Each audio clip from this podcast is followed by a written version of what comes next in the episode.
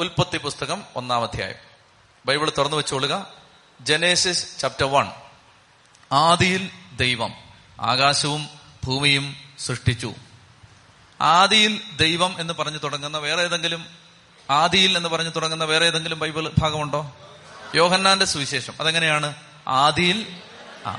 ഇവിടെ in the beginning God അവിടെ in the beginning എന്താണ്? ഏ? വാസ് ദ വേർഡ് ആദിയിൽ വചനമുണ്ടായിരുന്നു. ഇവിടെ പറയുന്നത് ആദിയിൽ ദൈവം. ആദിയിൽ ദൈവം. അങ്ങനെയാണ് ബൈബിൾ തുടങ്ങുന്നത്. ആദിയിൽ ദൈവം. എല്ലാം ആരംഭിച്ചപ്പോൾ ദൈവം. അങ്ങനെ പറഞ്ഞാൽ തുടങ്ങുന്നത്. ആരംഭത്തിൽ ദൈവം. തുടങ്ങിയപ്പോൾ ദൈവം. തുടങ്ങാൻ ദൈവം. ആരംഭിക്കാൻ ദൈവം. ഇങ്ങനെ പറഞ്ഞ ബൈബിൾ തുടങ്ങുന്നത്. എന്താണ് അതിന്റെ അർത്ഥം എന്നറിയാമോ? എല്ലാം തുടങ്ങേണ്ടത് മനുഷ്യരിൽ നിന്നല്ല ദൈവത്തിൽ നിന്നാണ്. ദൈവത്തിൽ നിന്നാണ് എല്ലാം ആരംഭിക്കേണ്ടത്. നമ്മുടെ പ്രയത്നങ്ങൾ ആരംഭിക്കേണ്ടത് നമ്മുടെ ദാമ്പത്യം ആരംഭിക്കേണ്ടത് മക്കളെ പരിശീലിപ്പിക്കുന്ന ആരംഭിക്കേണ്ടത് നമ്മുടെ ജോലി ആരംഭിക്കേണ്ടത് ദിവസം ആരംഭിക്കേണ്ടത് നമ്മുടെ ദൈവ ശുശ്രൂഷകൾ ആരംഭിക്കേണ്ടത് എല്ലാം ആരിലാണ്? ദൈവത്തിലാണ് ആരംഭിക്കേണ്ടത്. നമ്മുടെ പരാജയം നമ്മൾ മനുഷ്യരിൽ നമ്മളിലാണ് നമ്മൾ തുടങ്ങുന്നത്. നമ്മളിലാണ് നമ്മൾ ആശ്രയിക്കുന്നത്. എന്നാൽ ബൈബിളിലെ ആദ്യത്തെ പുസ്തകത്തിന്റെ ആദ്യത്തെ രണ്ട് വാക്കുകൾ പറയുകയാണ് സകലതും ആരംഭിക്കേണ്ടത് ദൈവത്തിൽ നിന്നാണ്. ഇൻ ദ ബിഗിനിങ് ഗോഡ് ആദിയിൽ ദൈവം. ഈ പുസ്തകം സത്യത്തിൽ ആരംഭങ്ങളുടെ പുസ്തകമാണ്. എല്ലാം ആരംഭിക്കുന്നത് ഈ പുസ്തകത്തിലാണ്. ഉദാഹരണത്തിന് പ്രപഞ്ചം ആരംഭിക്കുന്നത് ഭൂമി ആരംഭിക്കുന്നത് ഈ പുസ്തകത്തിലാണ്.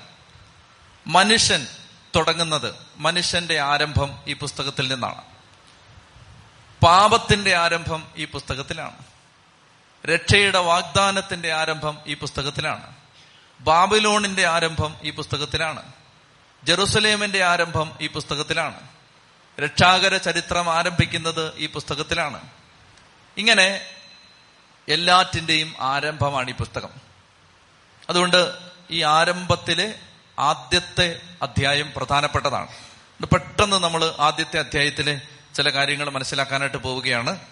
ഉൽപ്പത്തി പുസ്തകം ഒന്നാം അധ്യായം ഒന്നാം വാക്യം ആദിയിൽ ദൈവം ആകാശവും ഭൂമിയും സൃഷ്ടിച്ചു. അപ്പൊ ആദിയിൽ ദൈവം ആകാശവും ഭൂമിയും സൃഷ്ടിച്ചു. രണ്ടാമത്തെ വാക്യം ഭൂമി രൂപരഹിതവും ശൂന്യവുമായിരുന്നു. രൂപരഹിതം ഫോംലെസ് ശൂന്യം വോയിഡ് അതായത് ഒരു രൂപമില്ല. ഇപ്പൊ കണ്ട ഒരു രൂപമുണ്ട്. ഒരു രൂപമില്ല. ഒരു ക്രമമില്ല. ഒരു താളമില്ല. ഇന്ന് ഭൂമിക്ക് ഒരു താളമുണ്ട്. ആ താളം തെറ്റിയതാണ് പ്രളയം. ഭൂമിക്ക് ഒരു താളമുണ്ട്. ആ താളം തെറ്റുന്നതാണ് ഭൂകമ്പം. ഭൂമിക്ക് ഒരു താളമുണ്ട്. ആ താളം തെറ്റുന്നതാണ് സുനാമി. ഭൂമിക്ക് ഒരു താളമുണ്ട്. ആ താളം തെറ്റുന്നതാണ് കൊടുങ്കാറ്റ്. താളമുണ്ട്. എന്നാൽ ആദിയിൽ ഈ താളം ഉണ്ടായിരുന്നില്ല. ഇന്ന് ക്രമമില്ല.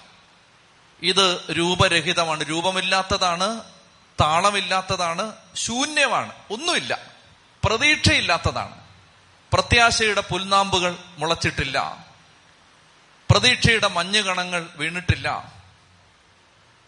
സന്തോഷത്തിന്റെ മഴ പെയ്യുന്നില്ല. ആനന്ദത്തിന്റെ ഇളം വെയിൽ തലോടാനില്ല. ആശ്വാസത്തിന്റെ ഒരു കാറ്റ് വീശുന്നില്ല. ഒരു മരത്തിന്റെ തണലില്ല. ഒരു പർവതത്തിന്റെ സംരക്ഷണമില്ല. അപ്പൊ ഈ ഭൂമിയിൽ നമ്മൾ ഈ കാണുന്ന ഒരു സംരക്ഷണ ഭിത്തിയില്ല. നമ്മൾ കാണുന്ന ഒരു ക്രമമില്ല. ഇതിന് ഒരു ഒരു ഭംഗിയില്ല. ആ സമയത്ത് ഇനിയാണ് ശ്രദ്ധിക്കേണ്ടത്. രണ്ട് കാര്യങ്ങളാണ് ഈ ഭൂമിക്ക് ക്രമം കൊടുക്കുന്നത്. ഇന്നും എന്റെ പ്രിയപ്പെട്ട സഹോദരങ്ങളെ നമ്മുടെ കുടുംബത്തിൽ വ്യക്തി ജീവിതത്തിൽ ശുശ്രൂഷ ജീവിതത്തിൽ ഒരു താളമില്ലെങ്കിൽ ഒരു ക്രമമില്ലെങ്കിൽ ഭംഗിയില്ലെങ്കിൽ നമ്മുടെ കുടുംബത്തിന് ഒരു ഭംഗിയില്ലെങ്കിൽ ഒരു കൊച്ച് അപ്പന്റെ ഒക്കെ തിരുന്നിട്ട് പറയണം അപ്പ ഷൈജുവിന്റെ വീട്ടിൽ സമാധാനമുണ്ട് ബിനുവിന്റെ വീട്ടിൽ സമാധാനമുണ്ട് അതുപോലെ ബൈജുവിന്റെ വീട്ടിൽ സമാധാനമുണ്ട് നമ്മുടെ വീട്ടിൽ മാത്രം സമാധാനമില്ല. എന്ന് പറഞ്ഞാൽ ആ വീട്ടിൽ താളമില്ല അവിടെ ശൂന്യമാണ് പാഴാണ് ക്രമമില്ല അവിടെ അടിമത്തമാണ്. അപ്പൊ ഇങ്ങനെയുള്ള വീട് ഉൽപ്പത്തി പുസ്തകത്തിന്റെ അനാദിയിൽ ഭൂമി കിടന്നതുപോലെ ശൂന്യമായും പാഴായും പതിരായും കിടക്കുന്ന ഈ ഭൂമിയുടെ മേൽ രണ്ട് കാര്യങ്ങളാണ് പ്രവർത്തിച്ചത്. ഒന്ന് ആഴത്തിന് മുകളിൽ ദൈവത്തിന്റെ ചൈതന്യം ചലിച്ചുകൊണ്ടിരുന്നു. ചൈതന്യം ആ വാക്ക് റൂഹ് റൂഹ എന്ന വാക്കാണ്. റൂഹ ചൈതന്യം. ചൈതന്യം നമ്മൾ പറഞ്ഞ അതന്ന ചൈതന്യ ചൈതന്യം. അതിനൊന്നുമില്ല. എന്നാൽ ശരിക്കുള്ള വാക്ക് ഏതെന്നറിയാമോ? വെള്ളത്തിന് മുകളിൽ ദൈവത്തിന്റെ റൂഹ ചലിച്ചുകൊണ്ടിരുന്നു. ഹോവർ ഓവർ കഴുകൻ വട്ടമിട്ട് പറക്കുക. ആ വാക്കാണ് ഉപയോഗിക്കുന്നത്. അതായത് റൂഹ വട്ടമിട്ട് പറന്നിരുന്നു. ഈ റൂഹായാണ് പന്തക്കോസ്തിയിൽ ജെറുസലേമിൽ സെഗിയോൻ മാളികയുടെ മീതെ വട്ടമിട്ട് കറങ്ങിയത്. ഈ റൂഹായാണ്. ഉൽപ്പത്തി പുസ്തകം ഒന്നാം അധ്യായത്തിലെ റൂഹായാണ് അപ്പസ്തോല പ്രവർത്തന രണ്ടാം അധ്യായത്തിലെ പെന്തക്കോസ്തിയായി ആഞ്ഞടിച്ചത്. എപ്പോഴും ഉണ്ട്. എല്ലായിടത്തും ഉണ്ട് ഈ റൂഹ. നമുക്ക് മീതെ ഈ ആത്മാവിന്റെ കാറ്റ് വീശുന്നുണ്ട്. അപ്പൊ വെള്ളത്തിന് മീതെ ദൈവത്തിന്റെ റൂഹ മൈറ്റി വിൻഡ് കൊടുങ്കാറ്റ് ദൈവത്തിന്റെ കാറ്റ്. യോഹന്നാൻ മൂന്നിൽ ഈശോ പറയും കാറ്റ് അതിന് ഇഷ്ടമുള്ളിടത്തേക്ക് വീശും. പരിശുദ്ധാത്മാവാണ് ഈ കാറ്റ്. ദൈവത്തിന്റെ പരിശുദ്ധാത്മാവ് ഈ രൂപമില്ലാത്ത ഭംഗിയില്ലാത്ത ചൈതന്യമില്ലാത്ത അഴകില്ലാത്ത താളമില്ലാത്ത ക്രമമില്ലാത്ത ഭൂമിയുടെ മേൽ ചലിച്ചുകൊണ്ടിരുന്നു ഒന്ന് ഈ ഭൂമിക്ക് ഒരു രൂപം വരാനുള്ള ഒന്നാമത്തെ കണ്ടീഷൻ ഇതായിരുന്നു റൂഹ ചലിച്ചുകൊണ്ടിരുന്നു രണ്ട് ദൈവം അരുളി ചെയ്തു. അരുളി ചെയ്തു. ഞാൻ പറയുന്നു. ഞാൻ പറയുന്നതിനെ നിങ്ങൾ വിളിക്കും അച്ഛന്റെ വാക്ക്. അരുളി ചെയ്തു. ദൈവം ഉച്ചരിച്ചു. ദൈവം ഒരു വാക്ക് പറഞ്ഞു. ഇതാണ് രണ്ടാമത്തേത് ദൈവത്തിന്റെ വാക്ക് ദൈവത്തിന്റെ വചനം. ശൂന്യമായി കിടന്ന പാഴായി കിടന്ന രൂപമില്ലാതിരുന്ന ഒരു ഭൂമിയെ രൂപമുള്ളതാക്കി ഭംഗിയുള്ളതാക്കി മാറ്റിയത് രണ്ട് കാര്യങ്ങളാണ്. ഒന്ന് റൂഹായുടെ കാറ്റ് രണ്ട് വചനത്തിന്റെ ശക്തി. ഈ രണ്ട് കാര്യങ്ങൾ കുടുംബത്തിലേക്ക് വന്നാൽ ഏത് രൂപമില്ലാത്ത ഭംഗിയില്ലാത്ത കുടുംബവും മനോഹരമായിട്ട് മാറും. വചനത്തിന്റെ ശക്തിയും ആത്മാവിന്റെ കാറ്റും ഇന്ന് നിന്റെ വീട്ടിലേക്ക് ആഞ്ഞടിക്കട്ടെ എന്ന് ഞങ്ങൾ പ്രാർത്ഥിക്കുന്നു. ചത്തി പറഞ്ഞേ ഹാലേലുയാ വചനത്തിന്റെ ശക്തി ആത്മാവിന്റെ കാറ്റ്. അപ്പൊ രണ്ടും ശ്രദ്ധിക്കണം. വചനം പഠിക്കണം വചനം വായിക്കണം വചനം ധ്യാനിക്കണം വചനം ഉള്ളിൽ സ്വീകരിക്കണം. രൂപം ഉണ്ടാവും. ഉണ്ടാവും നോക്കൂ. നൂറുകണക്കിന് ടെസ്റ്റിമണികൾ ഞങ്ങളുടെ ഇരിപ്പുണ്ട് വചനം വായിച്ച് രൂപം ഉണ്ടായ ആളുകളുടെ ടെസ്റ്റിമണികൾ വചനം വായിച്ച് മാത്രം ജീവിതത്തിൽ മാറ്റം വന്നവരുടെ സാക്ഷ്യങ്ങൾ. പ്രിയപ്പെട്ടവര് ദൈവവചനം പരിശുദ്ധാത്മാവ്. നിങ്ങൾ ശ്രദ്ധിക്കാമെങ്കിൽ വേറൊരു കാര്യം ഞാൻ പറഞ്ഞുതരാം. ഇതിന് ഇതൊരു ബാലൻസ് ആണ്. വചനവും വേണം ആത്മാവും വേണം. ഇത് രണ്ടും ഉണ്ടെങ്കിൽ അത് ശരിക്കുള്ള സ്പിരിച്വാലിറ്റി ആവും. ദൈവവചനവും വേണം പരിശുദ്ധാത്മാവും വേണം. ഇപ്പൊ ഒരാൾ പറയുകയാണ് ഞാൻ പരിശുദ്ധാത്മാവിനെ മാത്രമേ ശ്രദ്ധിക്കൂ. എനിക്ക് ബൈബിൾ ഒന്നും വായിക്കണ്ട. അയാൾ എൻഡപ്പ് ചെയ്യാൻ പോകുന്ന എന്തിനെന്നറിയാമോ? ഇമോഷണലിസത്തിലാണ് വൈകാരികതയിലാണ്. അയാൾ തോന്നുന്നെല്ലാം പറയാൻ തുടങ്ങും പിന്നെ. തോന്നുന്നത് പറയാതിരിക്കാൻ അയാളെ പിടിച്ചു കെട്ടുന്ന കയറാണ് വചനം. വചനത്തിന് വിരുദ്ധമായിട്ടൊന്നും പറയാൻ പാടില്ല. മനസ്സിലാവുന്നുണ്ടോ ഞാൻ പറയുന്നത് അതായത് ആത്മാവ് കയറിയിട്ട് ഓരോരുത്തർ വായി വരുന്നതെല്ലാം പറയും. അതുകൊണ്ടാണ് ദൈവവചനത്തിൽ ഉറപ്പില്ലാത്തവര് എത്ര അഭിഷേകമുള്ളവരാണെങ്കിലും അവരുടെ പുറകെ പോരുത്. നിങ്ങൾ വഴിതെറ്റും. ദൈവവചനത്തിൽ ഉറപ്പിക്കാത്തവര് എത്ര അഭിഷേകമുള്ളവരാണെങ്കിൽ അവരുടെ ഉറപ്പ് അവരെന്തോ മരിച്ചവരെ ഉയർപ്പിച്ചാലും പോരുത്. വഴിതെറ്റും. ബാലൻസ്.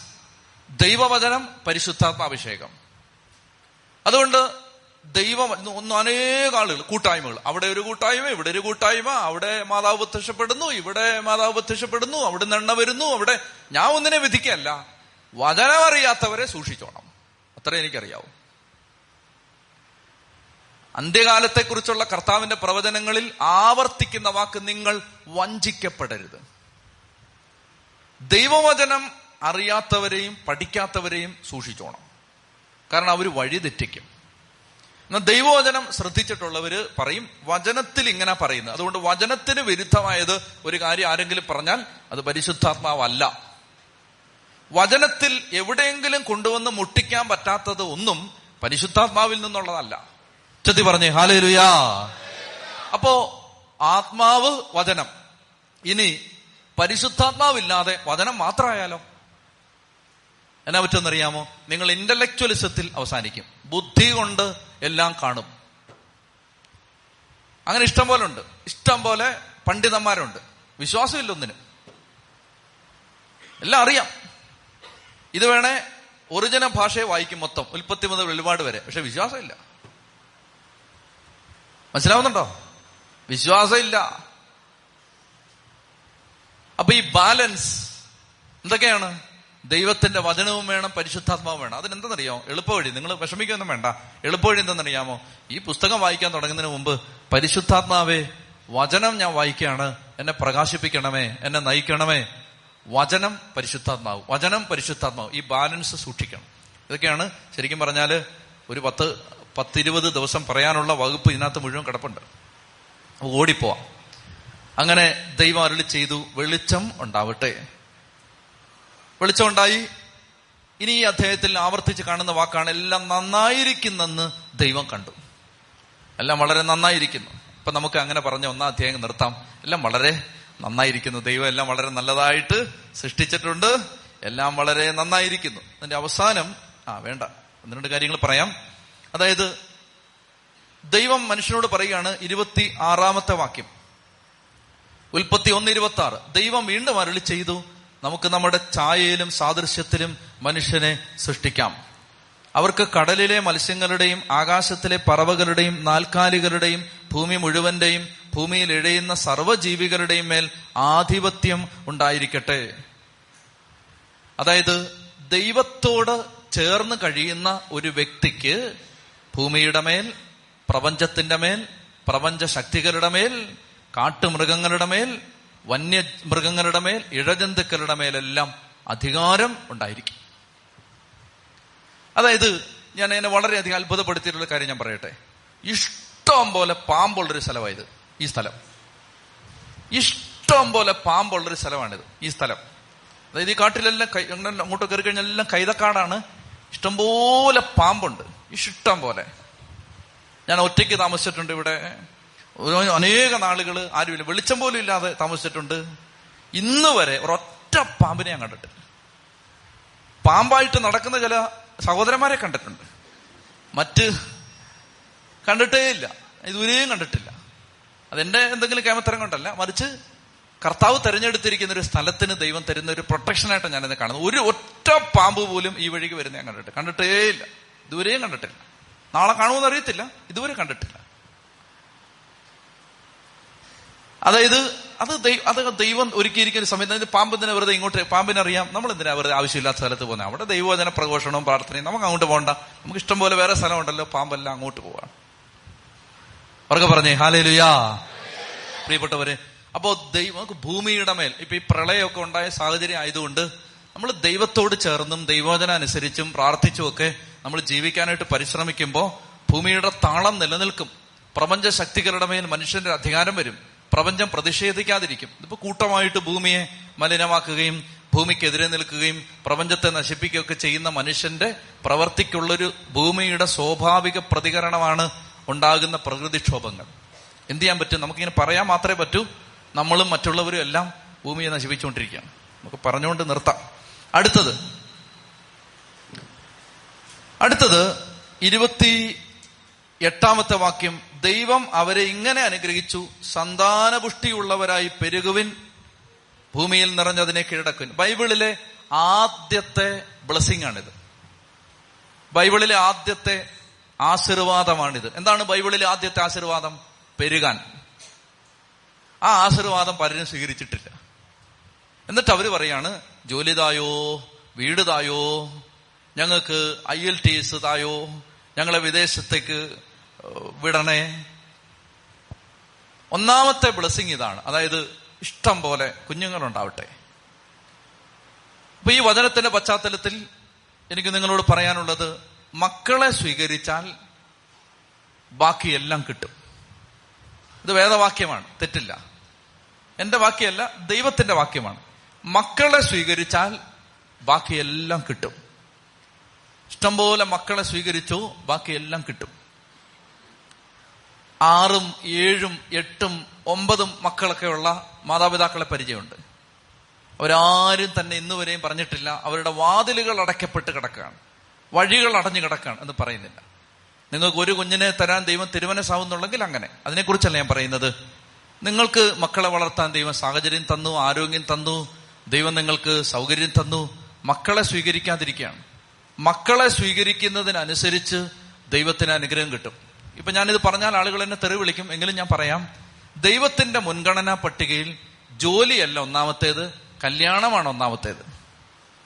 ദൈവത്തിന്റെ മുൻഗണനാ പട്ടികയിൽ ജോലിയല്ല ഒന്നാമത്തേത് മക്കളാണ് ഒന്നാമത്തേത്. എന്നാൽ ആയിരക്കണക്കിന് കുഞ്ഞുങ്ങൾ സഹോദരി സഹോദരന്മാര് ജോലിക്ക് വേണ്ടി മക്കളെ താമസിപ്പിക്കുന്നുണ്ട്. ജോലി കിട്ടാതെ അവരിങ്ങനെ വലയുകയാണ്. ജോലിക്ക് വേണ്ടി കല്യാണം താമസിപ്പിക്കുന്നുണ്ട്. അവർ ജീവിതത്തിന്റെ ചില പ്രത്യേക സാഹചര്യങ്ങൾ കഴിയുമ്പോൾ പിന്നെ കല്യാണം നടക്കാതെ വിഷമിക്കുകയാണ്. അപ്പൊ ഒരു കാര്യം ശ്രദ്ധിക്കേണ്ടത് ഒന്നാമത്തെ ബ്ലസ്സിങ് ഇതാണ് ദൈവം കൊടുത്ത. ഇനി ഇതെല്ലാം ഞാൻ അടുത്ത ഭാഗത്തേക്ക് വരുമ്പോ ജോലി വീട് ദാമ്പത്യം ഇതെല്ലാം ദൈവം തരുന്നുണ്ട്. അത് നമുക്ക് കാണാം ഇതിനകത്ത് തന്നെ.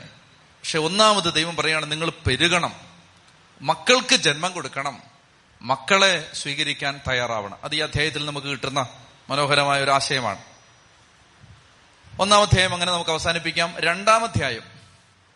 രണ്ടാമത്തെ അധ്യായം രണ്ടാം വാക്യം. ഒന്ന് മുതൽ വായിക്കാം. ഉൽപ്പത്തി രണ്ട് ഒന്ന് മുതൽ. വായിച്ചേ? അങ്ങനെ ആകാശവും ഭൂമിയും അവയിലുള്ള സമസ്തവും പൂർണമായി ദൈവം തന്റെ ജോലി ഏഴാം ദിവസം പൂർത്തിയാക്കി. താൻ തുടങ്ങിയ പ്രവൃത്തിയിൽ നിന്ന് വിരമിച്ച് ഏഴാം ദിവസം അവിടുന്ന് വിശ്രമിച്ചു. അപ്പൊ ഇതാണ് സാപത്ത് ആറ് ദിവസം കൊണ്ട് ദൈവം സൃഷ്ടികർമ്മം പൂർത്തിയാക്കി. ഏഴാം ദിവസം ദൈവം വിശ്രമിച്ചു. ദൈവത്തിന്റെ ഏഴാം ദിവസം. ആദത്തിന്റെ എത്രാം ദിവസം? ഈ ദൈവത്തിന്റെ ഏഴാം ദിവസം ആദത്തിന്റെ എത്രാം ദിവസം? ഒന്നാം ദിവസം. ദൈവത്തിന്റെ ഏഴാം ദിവസമാണ്. ആദത്തിന്റെ ഒന്നാം ദിവസമാണിത്. ദൈവം വിശ്രമിച്ചത് മനുഷ്യന്റെ ആദ്യത്തെ ദിവസമാണ്. അല്ലെങ്കിൽ ദൈവം വിശ്രമിക്കാൻ മനുഷ്യനോട് ആവശ്യപ്പെട്ടത് അവന്റെ ആദ്യത്തെ ദിവസമാണ്. എന്താണ് അതിന്റെ അർത്ഥം എന്നറിയാമോ? ഒന്നാമത്തെ കാര്യം ദൈവത്തോട് ചേർന്നിരിക്കുകയാണ്. മനുഷ്യന്റെ ജീവിതത്തിലെ ആദ്യത്തെ കാര്യം സാപത്താചരിക്കുക സാപത്താചരിക്കുക എന്ന് പറഞ്ഞാൽ ദൈവത്തോട് ചേർന്നിരിക്കുക. മനുഷ്യന്റെ ജീവിതത്തിലെ ഒന്നാമത്തെ കാര്യം ദൈവാരാധനയാണ്.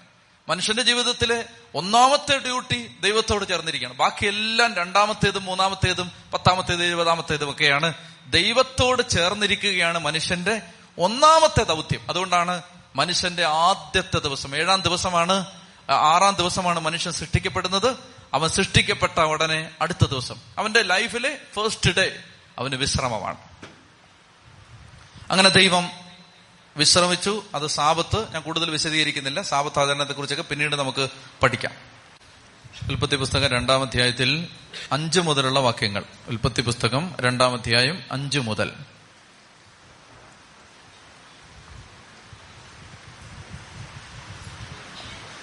ദൈവമായ കർത്താവ് ആകാശവും ഭൂമിയും സൃഷ്ടിച്ച നാളിൽ ഭൂമിയിൽ പുല്ലോ ചെടിയോ മുളച്ചിരുന്നില്ല. കാരണം അവിടുന്ന് ഭൂമിയിൽ മഴ പെയ്ച്ചിരുന്നില്ല കൃഷി ചെയ്യാൻ മനുഷ്യനുണ്ടായിരുന്നില്ല എന്നാൽ ഭൂമിയിൽ നിന്നൊരു മൂടൽമഞ്ഞ് ഉയർന്ന് ഭൂതലം നനച്ചു. ഏഴ്. ഉച്ചത്തി വായിച്ചേ. ദൈവമായ കർത്താവ് ഭൂമിയിലെ പൂഴി കൊണ്ട് മനുഷ്യനെ രൂപപ്പെടുത്തുകയും ജീവന്റെ ശ്വാസം അവന്റെ നാസാരന്ധ്രങ്ങളിൽ നിശ്വസിക്കുകയും ചെയ്തു. അങ്ങനെ മനുഷ്യൻ ജീവനുള്ളവനായി തീർന്നു. അതായത് ദൈവം മനുഷ്യനെ സൃഷ്ടിക്കുന്നത്. ആദ്യം പറഞ്ഞു ദൈവം മനുഷ്യനെ പുരുഷനും സ്ത്രീയുമായി സൃഷ്ടിച്ചു. ഇനി അതിന്റെ വിശദീകരണം. എങ്ങനെയാണ് സൃഷ്ടിച്ചത്? മണ്ണ് കുഴച്ചുണ്ടാക്കി മണ്ണിൽ ആ മനുഷ്യന്റെ നാസാരന്ധ്രങ്ങളിൽ ദൈവം ജീവശ്വാസം ഊതിക്കയറ്റി. പൊടിയിൽ നിന്ന് രൂപപ്പെടുത്തി പൂഴി കൊണ്ട് രൂപപ്പെടുത്തി. ഈ പൂഴി എന്ന വാക്ക് അവിടെ ഉപയോഗിച്ചിരിക്കുന്ന വാക്ക് ഹിബ്രു ഭാഷയിലാണ് ഇത് എഴുതപ്പെട്ടത്. ആ വാക്ക് നെഹമയയുടെ പുസ്തകം നാലാം അധ്യായം പത്താം വാക്യത്തിൽ വീണ്ടും ഉപയോഗിച്ചിട്ടുണ്ട് ഈ വാക്ക്. നെഹമയ നാലാം അധ്യായം പത്താം വാക്യത്തിൽ ഉപയോഗിച്ചിട്ടുണ്ട്. അതിന് മലയാളത്തിൽ അവിടെ കൊടുത്തിരിക്കുന്ന ട്രാൻസ്ലേഷൻ എന്തെന്നറിയാമോ ചപ്പും ചവറും എന്നാണ്. എന്താണ്? മനുഷ്യനെ ദൈവം പൂഴി കൊണ്ട് സൃഷ്ടിച്ചു. അല്ലെ പൂഴിയിൽ നിന്ന് സൃഷ്ടിച്ചു എന്ന് പറഞ്ഞാൽ ചപ്പും ചവറും കൊണ്ട് സൃഷ്ടിച്ചു. സ്വർണം കൊണ്ട് സൃഷ്ടിക്കാരുന്നില്ലേ നല്ല തങ്കം കൊണ്ട് സൃഷ്ടിക്കാരുന്നില്ലേ വജ്രം കൊണ്ട് രക്തങ്ങൾ കൊണ്ട് പവിഴം കൊണ്ട് സൃഷ്ടിക്കാരുന്നില്ലേ വെള്ളി കൊണ്ട് ചെമ്പ് കൊണ്ട് ഒന്നും സൃഷ്ടിച്ചില്ല. ഇരുമ്പ് കൊണ്ട് പോലും സൃഷ്ടിച്ചില്ല. പൊടി കൊണ്ടാണ് സൃഷ്ടിച്ചത്. ആ പൊടിയെക്കുറിച്ച് നെഹമിയ നാല് പത്തി പറയാണ് ചപ്പും ചവറും. ഓർത്തിരിക്കണം എത്ര വലുതായാലും എത്ര പണം ഉണ്ടായാലും എത്ര നില കെട്ടിടം പണിതാലും എത്ര വലിയ വണ്ടി വാങ്ങിച്ചാലും ഓർത്തോണം ഇത് ചപ്പും ചവറുമാണ്. ഇത് ഒരു നാൾ പുഴു തിന്നേണ്ടതാണ്.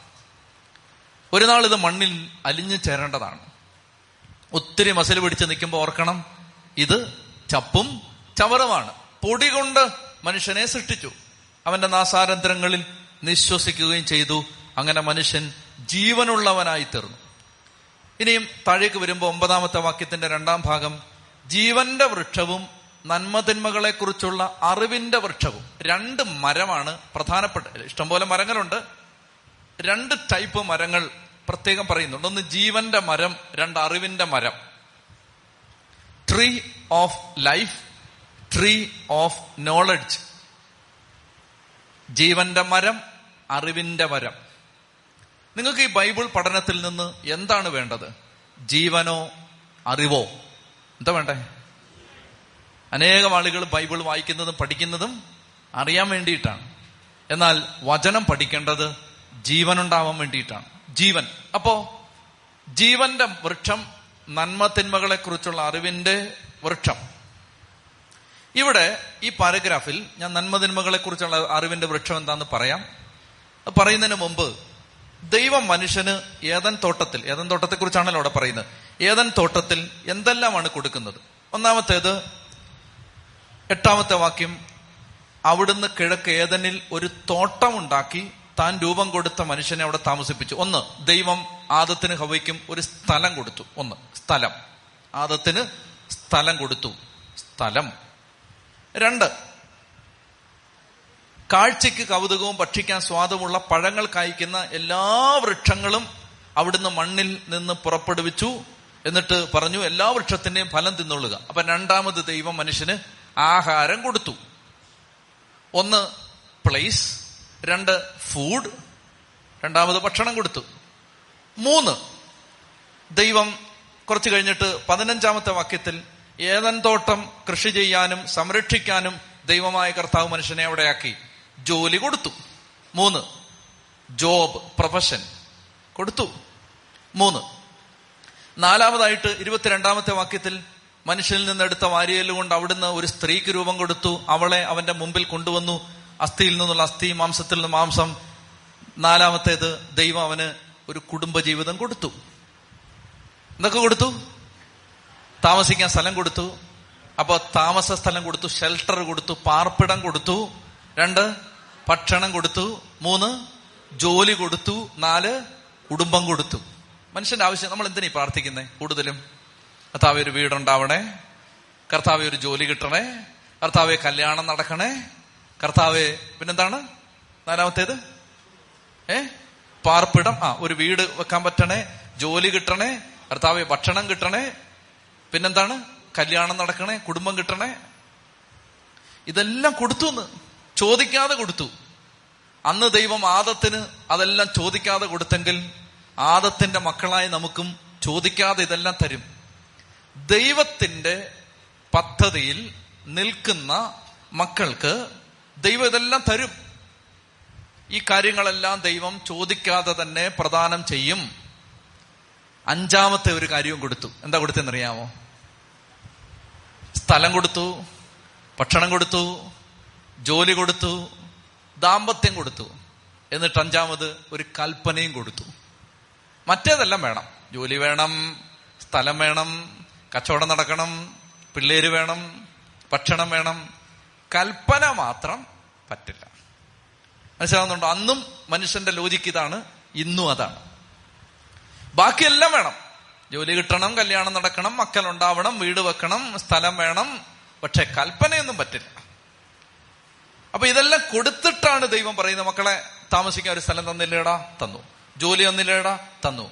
ഭാര്യ തന്നില്ലേടാ? തന്നു. ഭക്ഷണം തന്നില്ലേടാ? തന്നു. ആ എന്നാ അതെ കൽപ്പന. ഇവിടെ രണ്ട് മരം നിപ്പുണ്ട്. ഇഷ്ടം പോലെ എല്ലാ മരത്തിൽ നിന്നും തിന്നാം. പക്ഷെ നന്മതിന്മകളെ കുറിച്ചുള്ള അറിവിന്റെ വൃക്ഷത്തിൽ നിന്ന് പഴം പറിച്ച് തിന്നരുത്. നമുക്കത് മാത്രം ഇഷ്ടമില്ല. ദൈവമേ നീ ബാക്കിയെല്ലാം ഞങ്ങൾ ചെയ്തോളാം. ബാക്കി ബാക്കിയെല്ലാം ഞങ്ങൾക്ക് വേണം പക്ഷെ നിന്റെ കൽപ്പന ഞങ്ങൾക്ക് വേണ്ട.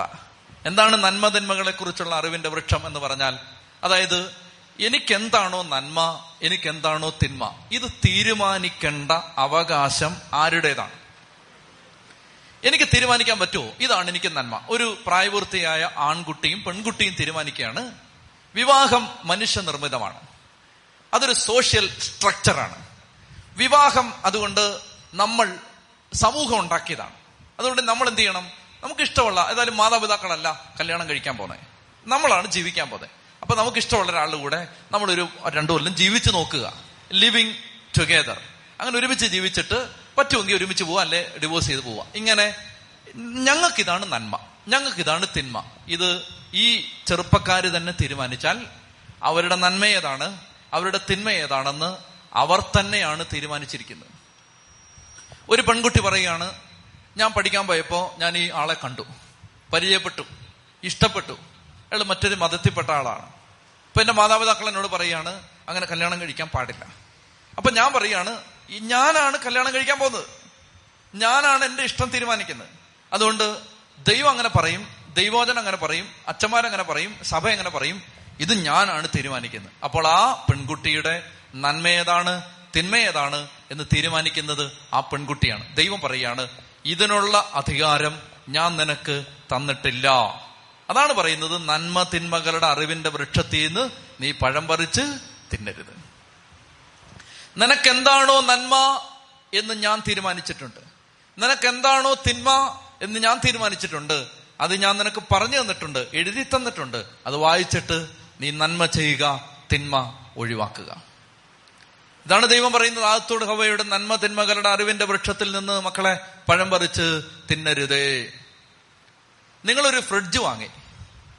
ഫ്രിഡ്ജിന് ഒരു ഒരു ലക്ഷം രൂപയെന്ന് വെച്ചു. നിങ്ങൾ പണമുള്ളവരായതുകൊണ്ട് ഒരു ലക്ഷം രൂപയുടെ ഫ്രിഡ്ജ് വാങ്ങി. അത് വലിയൊരു ഭീമാകാരമായ ഫ്രിഡ്ജാണ്. ആ ഒരു ലക്ഷം രൂപയുടെ ഫ്രിഡ്ജ് നിങ്ങൾ വീട്ടിൽ കൊണ്ടുവന്ന് വെച്ചു. ഇപ്പോ മഴ മാറി വേനൽ വരികയാണ്. നല്ല ചൂടുണ്ട്. അപ്പോ ഫാനിന്റെ കാറ്റ് നിങ്ങൾക്ക് ശരീരത്തിന് വേണ്ടത്ര സുഖം തരുന്നില്ല. അപ്പൊ നിങ്ങൾ വിചാരിച്ചു ഇത് തണുപ്പിക്കാനുള്ള യന്ത്രമല്ലേ? അപ്പൊ പഴ പഴവും പച്ചക്കറിയും മാത്രം തണുപ്പിക്കാതെ മുറിയൂടെ തണുപ്പിച്ചേക്കാം. എന്തായാലും ഒരു ലക്ഷം രൂപ കൊടുത്തല്ലേ എന്ന് വിചാരിച്ചിട്ട് നിങ്ങൾ ആ ഫ്രിഡ്ജ് അതിന്റെ ഡോർ രണ്ടോ മൂന്നോ ഡോർ ഉണ്ടെന്ന് വെച്ചോ അതെല്ലാം തുറന്നിട്ടിട്ട് നിങ്ങൾ ആ മുറി അങ്ങ് തണുപ്പിക്കാൻ തുടങ്ങി. നിങ്ങൾക്ക് ഭാഗ്യമുണ്ട് രണ്ടു മൂന്ന് മണിക്കൂർ കൊണ്ട് മുറിയും തണുക്കും ഫ്രിഡ്ജിന്റെ ഇടപാടും തീരും. ഫ്രിഡ്ജ് കേടായി.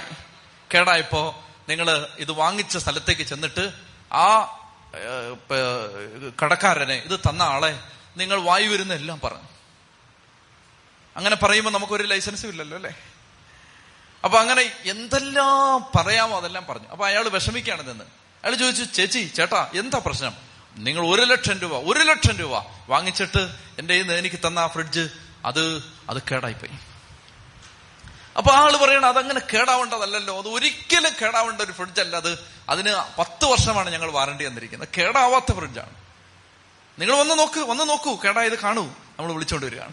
വിളിച്ചോണ്ട് വന്ന് ഇയാൾ വന്ന് നോക്കുമ്പോൾ ഫ്രിഡ്ജിന്റെ രണ്ട് ഡോറും മലർക്കെ തുറന്നിട്ടിരിക്കുന്നു. കുത്തി ഓൺ ചെയ്തിട്ടിരിക്കുന്നു. ഫ്രിഡ്ജ് ഭാഗ്യം കൊണ്ട് വർക്ക് ചെയ്യുന്നില്ല. അപ്പൊ നിങ്ങൾ പറയുകയാണ് ഞാൻ ഒരു ലക്ഷം രൂപയുടെ ഫ്രിഡ്ജ് വാങ്ങിച്ചിട്ട് ഞാൻ ഈ മുറി തണുപ്പിക്കാൻ ഇട്ടിട്ട് രണ്ട് മണിക്കൂർ കൊണ്ട് ഇത് അടിച്ചുപോയി അയാൾ ഒരുമാതിരി നല്ല മര്യാദക്കാരനാണെങ്കിൽ ഒന്നും പറയില്ല. അല്ലെങ്കിൽ അയാൾ നിങ്ങളെ കൈവെക്കും. കാരണം അയാൾ പറയും നിങ്ങളോട് ആരാണ് പറഞ്ഞത് ഈ ഫ്രിഡ്ജ് ഇങ്ങനെ തുറന്നിട്ട് മുറി തണുപ്പിക്കാൻ? അപ്പൊ നിങ്ങൾ പറയാണ് ഫ്രിഡ്ജ് വാങ്ങിച്ചത് ഞാനല്ലേ. പണം എന്റേതല്ലേ. ഞാനല്ലേ കൊണ്ടുവന്നത്. ഇതെന്റെ വീടല്ലേ. ഇതെന്റെ പ്ലഗ് അല്ലേ ഞാനല്ലേ കുത്തിയത്. ഞാനല്ലേ ഓൺ ചെയ്തത്. അതെന്റെ അവകാശമാണ് എന്റെ അധികാരമാണ് ഫ്രിഡ്ജ് എങ്ങനെ ഉപയോഗിക്കണമെന്ന്. അപ്പൊ അയാൾ പറയും നിങ്ങൾക്ക് തോന്നിയതുപോലെ ഉപയോഗിച്ചാൽ ഈ കമ്പനി ഉണ്ടാക്കിയ ഫ്രിഡ്ജ് നിലനിൽക്കില്ലെന്ന് നിങ്ങൾക്ക് തോന്നിയതുപോലെ ഉപയോഗിക്കാൻ പാടില്ലെന്ന് ഫ്രിഡ്ജ് വാങ്ങിച്ചപ്പോൾ ആ ഫ്രിഡ്ജ് പാക്ക് ചെയ്ത് കൊണ്ടുവന്ന ആ പാക്കറ്റിനകത്ത് ഒരു കാറ്റലോഗ് ഉണ്ട്. അതിനകത്ത് പച്ചയ്ക്ക് എഴുതി വെച്ചിട്ടുണ്ട് കണ്ടീഷൻസ് ഇത് ഉപയോഗിക്കാൻ ഒരു വ്യവസ്ഥയുണ്ട്. മനുഷ്യ ജീവിതം മനുഷ്യ നീ ഉണ്ടാക്കിയതല്ല. നീ ഉണ്ടാക്കിയ ജീവിതമായിരുന്നെങ്കിൽ നിനക്ക് തോന്നുന്നത് പോലെ നിനക്ക് പെരുമാറാമായിരുന്നു. ഈ ജീവിതത്തിന്റെ ഉടയവൻ ദൈവമായതുകൊണ്ട് നീ ചോദിക്കാതെയും പറയാതെയും അപ്ലൈ ചെയ്യാതെയും കിട്ടിയ ഒരു ജീവിതമായതുകൊണ്ട് ജീവിതം ദൈവത്തിന്റെ ദാനമായതുകൊണ്ട് ദാനം തന്നവൻ ദാതാവ് തീരുമാനിച്ചിട്ടുണ്ട്. മനുഷ്യൻ എങ്ങനെ ജീവിക്കണമെന്ന് അവൻ എഴുതി വച്ചിട്ടുണ്ട്. പുസ്തകത്തിൽ എങ്ങനെ ജീവിക്കണമെന്ന് അതാണ് മനുഷ്യന്റെ നന്മയും തിന്മയും കുറിച്ചുള്ള ദൈവത്തിന്റെ കണക്കുകൂട്ടൽ അതനുസരിക്കാൻ മനുഷ്യരായി പിറന്നവർ ബാധ്യസ്ഥരാണ്. ദൈവത്തെ വെല്ലുവിളിക്കരുത്. വെല്ലുവിളിച്ചാൽ പ്രളയം വരും. ചതി പറഞ്ഞേ ഹാലേലുയാ. പ്രിയപ്പെട്ടവരെ ദൈവത്തെ വെല്ലുവിളിക്കരുത്. ദൈവത്തെ ദൈവിക സംവിധാനങ്ങളെ വെല്ലുവിളിക്കരുത്. നമുക്ക് തോന്നിയതുപോലെ ജീവിക്കാൻ അനുവാദമില്ല. തോന്നിയതുപോലെ പെരുമാറാൻ അനുവാദമില്ല.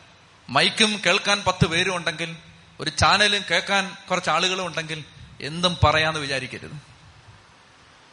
എന്തും പറയാൻ നമുക്ക് അവകാശമില്ല.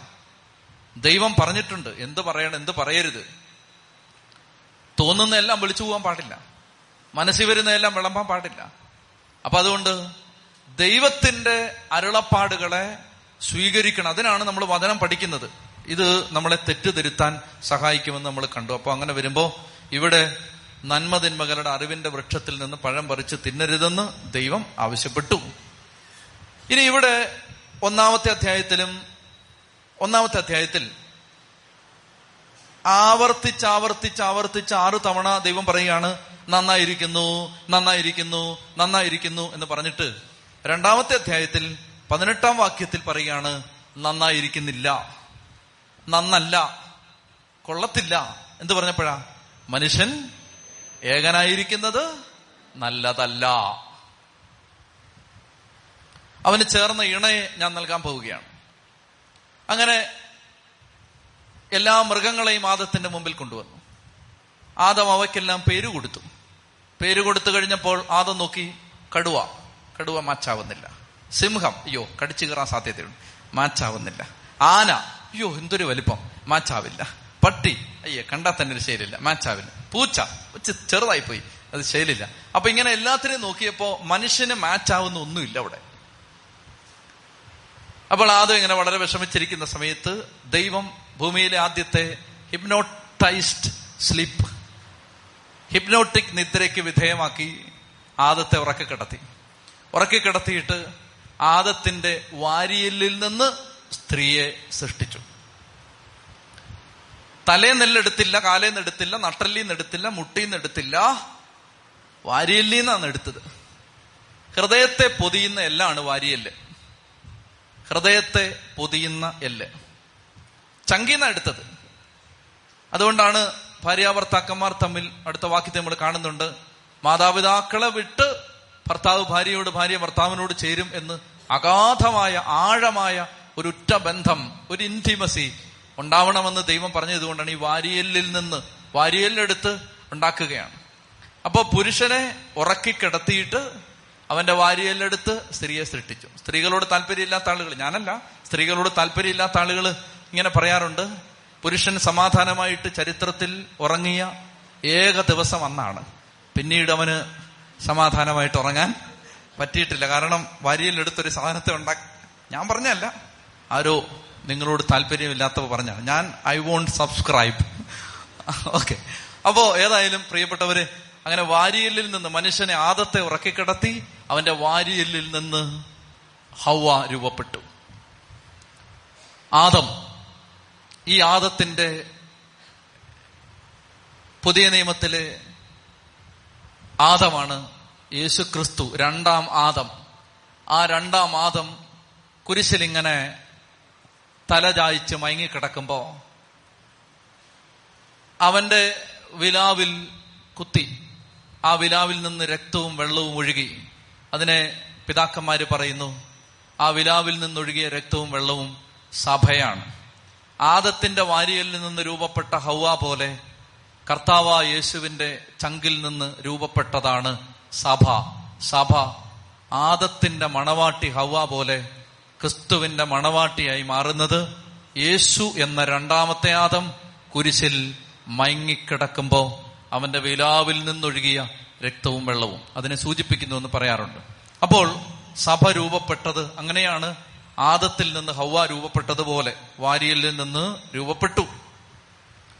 പത്ത് പെൺകുട്ടികളെ ആദത്തിന്റെ മുമ്പിൽ കൊണ്ടുവന്ന് നിർത്തിയിട്ട് ദൈവം പറഞ്ഞില്ല ഇഷ്ടമുള്ളത് ചൂസ് ചെയ്തോളാൻ. പറഞ്ഞോ? ഒറ്റ ഒരെണ്ണത്തെ കൊണ്ടുവച്ചുള്ളൂ. അതാണ് നമ്മൾ ശ്രദ്ധിക്കേണ്ടത്. ഒരെണ്ണത്തെ കൊണ്ടുവന്ന് നിർത്തിയിട്ട് ഒരെണ്ണത്തെ നിർത്തിയിട്ട് പറയുകയാണ് ദേ നോക്കിക്കോളാൻ പറഞ്ഞു. അപ്പൊ അത് അതിനെ കണ്ടു അസ്ഥിയിൽ നിന്നുള്ള അസ്ഥി മാംസത്തിൽ നിന്നുള്ള മാംസം. എന്ത് പത്തെണ്ണത്തെ നിർത്തിക്കൂടായിരുന്നു? ആദത്തിന് ഒരു ചോയ്സ് ഇട്ടിട്ട് ഇത് അത് പോരാ അത് മുടിയില്ല അത് അത് കളറില്ല എന്നൊക്കെ പറഞ്ഞിട്ട് വേണമെങ്കിൽ ആദത്തിന് ഒരു ചോയ്സ് ഇട്ടുകൂടായിരുന്നു? പ്രിയപ്പെട്ടവര് ബൈബിളിലെ ആദ്യത്തെ കുടുംബം രൂപപ്പെടുകയാണ്.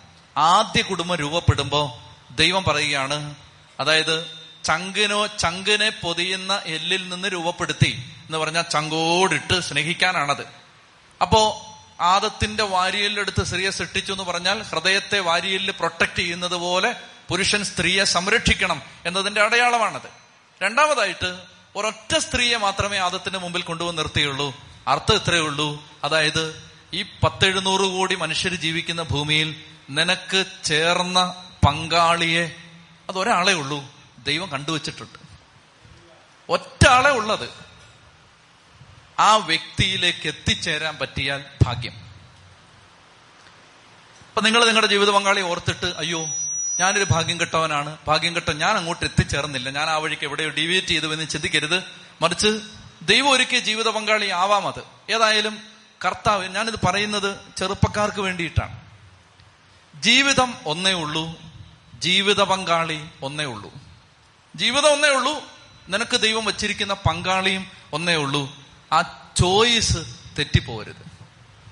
വഴിയെ പോകുമ്പോൾ ഒരാളെ കണ്ട് ഇഷ്ടം തോന്നിയിട്ട് അതാണ് ജീവിത പങ്കാളി എന്ന് വിചാരിക്കരുത്. ആരെങ്കിലും എന്തെങ്കിലും ഒരു പ്രേരണ തന്നതിന്റെ പേരിൽ അതാണ് ജീവിത പങ്കാളി ചിന്തിക്കരുത്. മറിച്ച് ദൈവിക പദ്ധതി പൂർത്തിയാവാൻ ദൈവം ഒരുക്കിയ ഒരു ഇണയുണ്ട്. ആ ഇണയിലേക്ക് എത്തിച്ചേരണം. എന്നിട്ട് ഇരുപത്തിനാലാമത്തെ വാക്യം പറയുകയാണ് പുരുഷൻ മാതാപിതാക്കളെ വിട്ട് ഭാര്യയോട് ചേരും അവർ ഒറ്റ ശരീരമായി തീരും. ഇതാണ് ബൈബിളിലെ ആദ്യത്തെ കൽപ്പന. ബൈബിളിലെ ആദ്യത്തെ ബ്ലസ്സിങ് ഞാൻ പറഞ്ഞു. എന്താണ്? സന്താനപുഷ്ടിയുള്ളവരായി പെരുകണം. ബൈബിളിലെ ആദ്യത്തെ ആദ്യത്തെ കൽപ്പനകളിൽ ഒന്നിതാണ്. അതായത് കൽപ്പന എന്ന് ഞാൻ പറയുമ്പോൾ നന്മതിന്മകളുടെ അറിവിന്റെ വൃക്ഷത്തിൽ നിന്ന് പഴം പൊറിച്ച് തിന്നരുത് എന്നുള്ള കൽപ്പനയുണ്ട്. അത് കഴിഞ്ഞാൽ അടുത്തൊരു കൽപ്പന ഇതാണ്. അതായത് മാതാപിതാക്കളെ വിട്ട് ഭാര്യയോട് ചേരും. ഇപ്പൊ മാതാപിതാക്കളോടാണ് ഇത് പറയാനുള്ളത്. അതായത് കല്യാണം കഴിഞ്ഞാൽ പിന്നെ ഭാര്യയും ഭർത്താവിനെ അവരുടെ വഴിക്ക് വിടണം. ഞാൻ കഴിഞ്ഞ ആഴ്ച ഇത് പറഞ്ഞെന്ന് തോന്നുന്നു. അതുകൊണ്ട് ഇനി പറയുന്നില്ല. ഇന്നെന്തായിരുന്നു മോളെ കറി? അയ്യോ ഇന്നും ചമ്മന്തിയാണോ? അയ്യോ ഇന്നും ചാളയെ കിട്ടിയുള്ളോ? എന്നും ചോദിച്ച് വിളിക്കരുത്. അവർക്ക് ചാളയാണ് ഇഷ്ടം. ചേച്ചി നെയ്മീൻ കൂട്ടി വിട്ടിരുന്നു. അങ്ങോട്ട് കയറി ഇടപെടരുത്. മനസ്സിലായോ? അയ്യോ ഇന്നും വെണ്ടക്കയാണോ എന്ന് പറഞ്ഞുകൊണ്ട് വിളിക്കരുത്. അവർക്ക് വെണ്ടക്കയാണ് ഇപ്പോൾ വൈദ്യൻ നിർദ്ദേശിച്ചിരിക്കുന്ന ആറു മാസത്തേക്ക്. നിങ്ങൾ നിങ്ങളുടെ ജോലി നോക്കി പൊക്കോളുക. അതായത് കുടുംബജീവിതത്തിൽ ആവശ്യമില്ലാതെ മാതാപിതാക്കൾ കയറി ഇടപെടാൻ പോകരുത്. അവരുടെ ജീവിതം. ഇനി ദുരിതമാണെങ്കിൽ സഹായിക്കണം. പക്ഷേ ഒരു കാര്യം ശ്രദ്ധിക്കേണ്ടത് ഇന്ന് അനേകം കുടുംബങ്ങൾ തകരുന്നത് മാതാപിതാക്കൾ കയറി ആവശ്യമില്ലാത്തതിനകത്തെല്ലാം കൈ കടത്താൻ പോകുന്നുണ്ട്. ഒത്തിരി കുടുംബങ്ങളുടെ ഭാരം അതാണ്.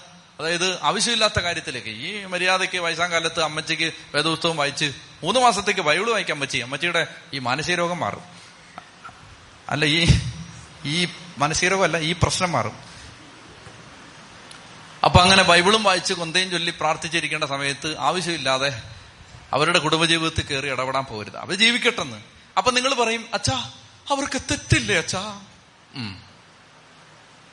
നിങ്ങൾ തെറ്റാതാണല്ലോ ഇവിടം വരെ എത്തിയത്. തെറ്റി തെറ്റി തെറ്റി ഊപ്പാട് വന്ന സാധനമാണ് ഈ പറയുന്നത്. അവർക്ക് തെറ്റില്ലേ? അവർക്ക് തെറ്റട്ട്. അവർ തെറ്റിയിട്ട് അവർ തിരുത്തിക്കോളും. അവർക്ക് മണ്ടത്തരം മണ്ടത്തരം പറ്റട്ട് മണ്ടത്തരം പറ്റിയേ അവർ പഠിക്കൂ. അവർക്ക് അബദ്ധം അബദ്ധം പറ്റണം. എന്നാലേ അവർ ശരിയാവൂ.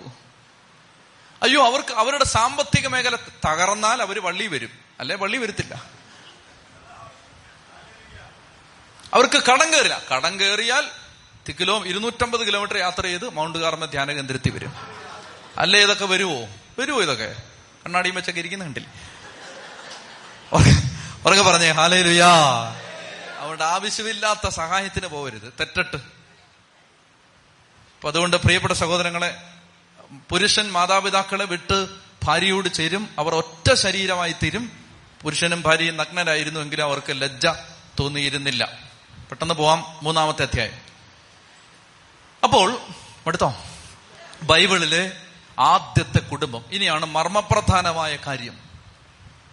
ദൈവം ഒരു തോട്ടം ഉണ്ടാക്കി ദൈവം ഒരു മനുഷ്യനെ ഉണ്ടാക്കി ദൈവം അവന്റെ വാരിയിൽ നിന്നൊരു സ്ത്രീയെ ഉണ്ടാക്കി ദൈവം അവരെ ഒരു കുടുംബമാക്കി. കുടുംബമാക്കി ഭാര്യയും ഭർത്താവും സന്തോഷത്തോടെ വർത്താനം പറഞ്ഞിരിക്കുമ്പോ ദൈവം ഒരുത്തം കയറി വരുന്നു. ഒരു കരിക്കട്ട. ദൈവം കയറി വരുന്നു. നിങ്ങൾ ആലോചിച്ച് നോക്ക്. എന്ത് മനോഹരാവേണ്ട ഭൂമിയായത് ഈ ഈ ഇവൻ വലിഞ്ഞു കയറി വന്നിരിക്കുകയാണ് ഇതിനകത്ത്. ഒരുത്തൻ ഇങ്ങനെ ഇഴഞ്ഞു വരികയാണ്. ഗുഡ് മോർണിംഗ് ഛേ മൊത്തം കുളമാവാൻ പോവാ അവിടെ രണ്ടത്തെ എന്ത് രസമായിരുന്നു? മൊത്തം നാശമാവാൻ പോവാണ്. ഇവരിങ്ങനെ കയറി വരികയാണ്. ശ്രദ്ധിക്കേണ്ട ഒന്നാമത്തെ കാര്യം ഇതാണ് പ്രിയപ്പെട്ട സഹോദരങ്ങളെ. അതായത് ദൈവം അങ്ങോട്ട് പറഞ്ഞ് അവസാനിപ്പിച്ചു. എന്താണെന്നറിയാമോ?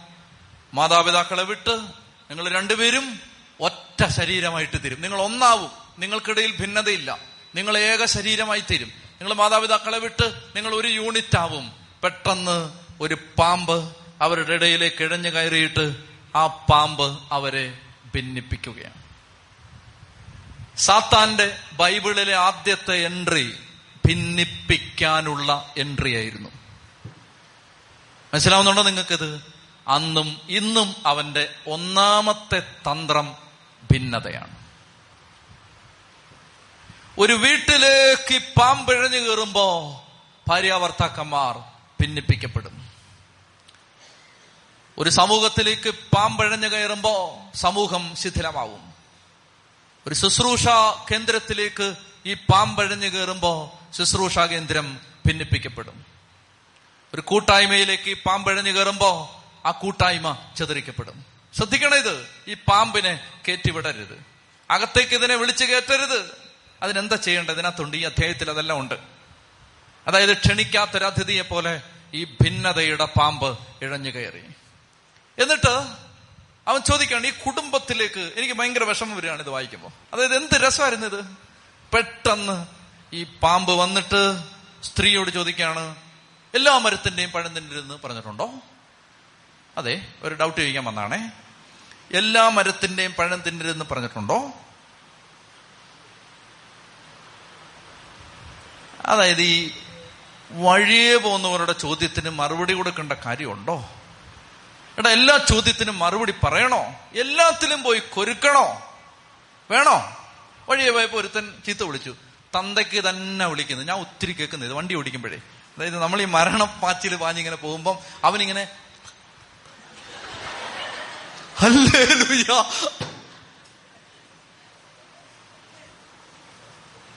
എന്റെ അപ്പൻ തുമ്മി തുമ്മി തുമ്മി തുമ്മി തുമ്മി വയ്യാതായി വിളിക്കും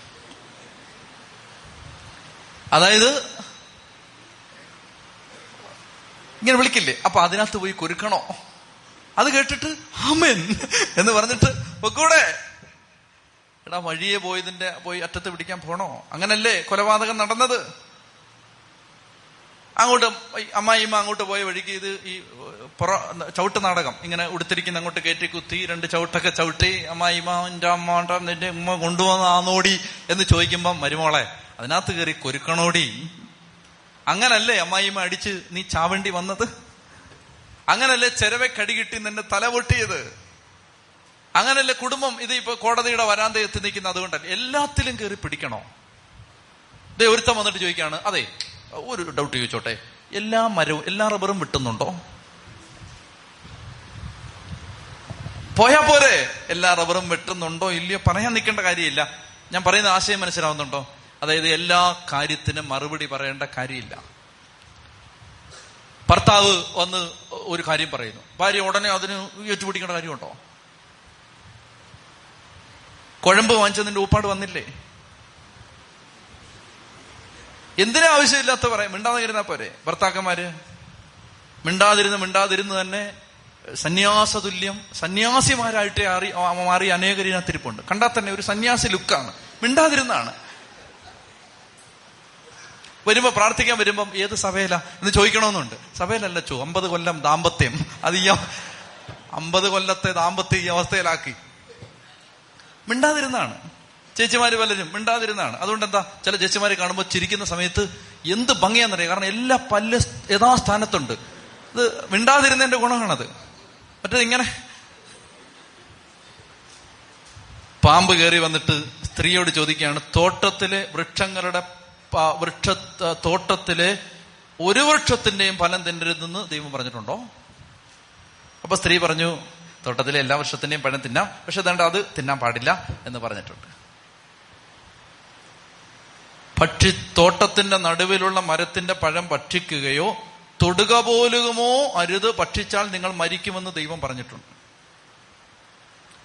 സർപ്പം സ്ത്രീയോട് പറഞ്ഞു നിങ്ങൾ മരിക്കില്ല. വായിച്ചേ ഉൽപ്പത്തി രണ്ട് പതിനേഴ് ജനേസിസ് ടു സെവന്റീൻ നന്മതിന്മകളെ കുറിച്ചുള്ള അറിവിന്റെ വൃക്ഷത്തിന്റെ ഫലം നീ തിന്നരുത്. തിന്നുന്ന ദിവസം നീ മരിക്കും. നാല് ഉൽപ്പത്തി മൂന്ന് നാല്. വായിച്ചേ. സർപ്പം സ്ത്രീയോട് പറഞ്ഞു നിങ്ങൾ മരിക്കില്ല. ദൈവം പറഞ്ഞു നിങ്ങൾ മരിക്കും. പിശാജ് പറഞ്ഞു നിങ്ങൾ മരിക്കില്ല. ഇതാണ് പിശാജിന്റെ തന്ത്രം. അതായത് ദൈവം എന്ത് പറഞ്ഞിട്ടുണ്ടോ അതിന്റെ ഓപ്പോസിറ്റ് പറയും. ദൈവം പറഞ്ഞു നിങ്ങൾ വിശുദ്ധ കുർബാന ഭക്ഷിക്കണം. നിങ്ങൾക്ക് നിത്യജീവൻ കിട്ടും. പിശാജ് പറയും അത് ഭക്ഷിച്ചില്ല ഇപ്പൊ എന്താ? ഇപ്പൊ അത് ചെയ്തില്ല ഇപ്പൊ എന്താ? അങ്ങനെ ഇപ്പൊ എല്ലാവർക്കും ചെയ്യാൻ പറ്റുമോ? നേരെ ഓപ്പോസിറ്റ് പറഞ്ഞു. വൃക്ഷത്തിന്റെ പഴം ആസ്വാദ്യവും കണ്ണിന് കൗതുകരവും അറിവേകാൻ കഴിയുമെന്നതിനാൽ അഭികാമിയുമാണെന്ന് കണ്ട് അവൾ അത് പറിച്ചു തിന്നു. ഇരുവരുടെയും കണ്ണുകൾ തുറന്നു. നഗ്നരാണെന്ന് അവർ അറിഞ്ഞു. അത്തിയില കൂട്ടിത്തുന്നി അവർ അരക്കച്ചയുണ്ടാക്കി അത്തിയില കൊണ്ട് തുണി ഉണ്ടാക്കി എന്താ കുഴപ്പം? എന്തെങ്കിലും കുഴപ്പമുണ്ടോ? അതുകൊണ്ട് ഇവിടുന്ന് റബ്ബറിന്റെ ഇല പറക്കി നിങ്ങൾ ഒരു ഉടുപ്പ് ഒരു ഉണ്ടാക്കിയെന്ന് വെച്ചോ. നിങ്ങൾ വരുന്ന വഴിക്ക് ഭയങ്കര കാറ്റടിച്ചെല്ലാം പറന്നുപോയെന്ന് വിചാരിച്ചോ. അപ്പൊ നിങ്ങൾ മാനക്കേട് നാണക്കേട് ധ്യാനകേന്ദ്രത്തിൽ എങ്ങനെ കയറി വരും. അപ്പോഴാ ഒരാൾ പറഞ്ഞു നല്ല നല്ലൊരു ആശയം പറഞ്ഞു തന്നു റബ്ബറിന്റെ ഇല എല്ലാം കൂടെ പറക്കി എടുത്ത് ഒരു തുണി ഉണ്ടാക്കാൻ പറഞ്ഞു. നിങ്ങളൊരു റബ്ബറിന്റെ ഇല പറക്കി ഒരു തുണി ഉണ്ടാക്കി. എന്താ പ്രശ്നം എന്നറിയാം? എന്താ പ്രശ്നം? ഉറുമ്പ് കടിക്കുന്ന അതൊന്നുമല്ല. ഉറുമ്പില്ലാത്ത ഇലയാ. അതല്ല അതല്ല. ഏഹ് എന്താണ്? അതായത് നല്ല വെയിലടിക്കുമ്പോൾ ഇത് ഉണങ്ങും. ഉണങ്ങുമ്പോൾ ഇത് ഓരോന്നായിട്ട് പൊഴിയാൻ തുടങ്ങും. പൊഴിയാൻ തുടങ്ങുമ്പോൾ പല പ്രസക്ത ഭാഗങ്ങളെല്ലാം ക്ലിയറായി ക്ലിയറായി വരും. നിങ്ങൾ അത്തിയിൽ അല്ല ഈ റബ്ബറിന്റെ ഇല കൊണ്ട് വസ്ത്രം ഉണ്ടാക്കി അതാ കുഴപ്പം. അപ്പൊ ഈ ഇവിടെ അത്തിയില കൊണ്ട് വസ്ത്രം അരക്കച്ച ഉണ്ടാക്കി. എന്നിട്ട് രണ്ടുപേരുടെ രാവിലെ അത് ഉണ്ടാക്കിയത്? എന്നിട്ട് പോയി പാത്തിരിക്കുകയാണ്.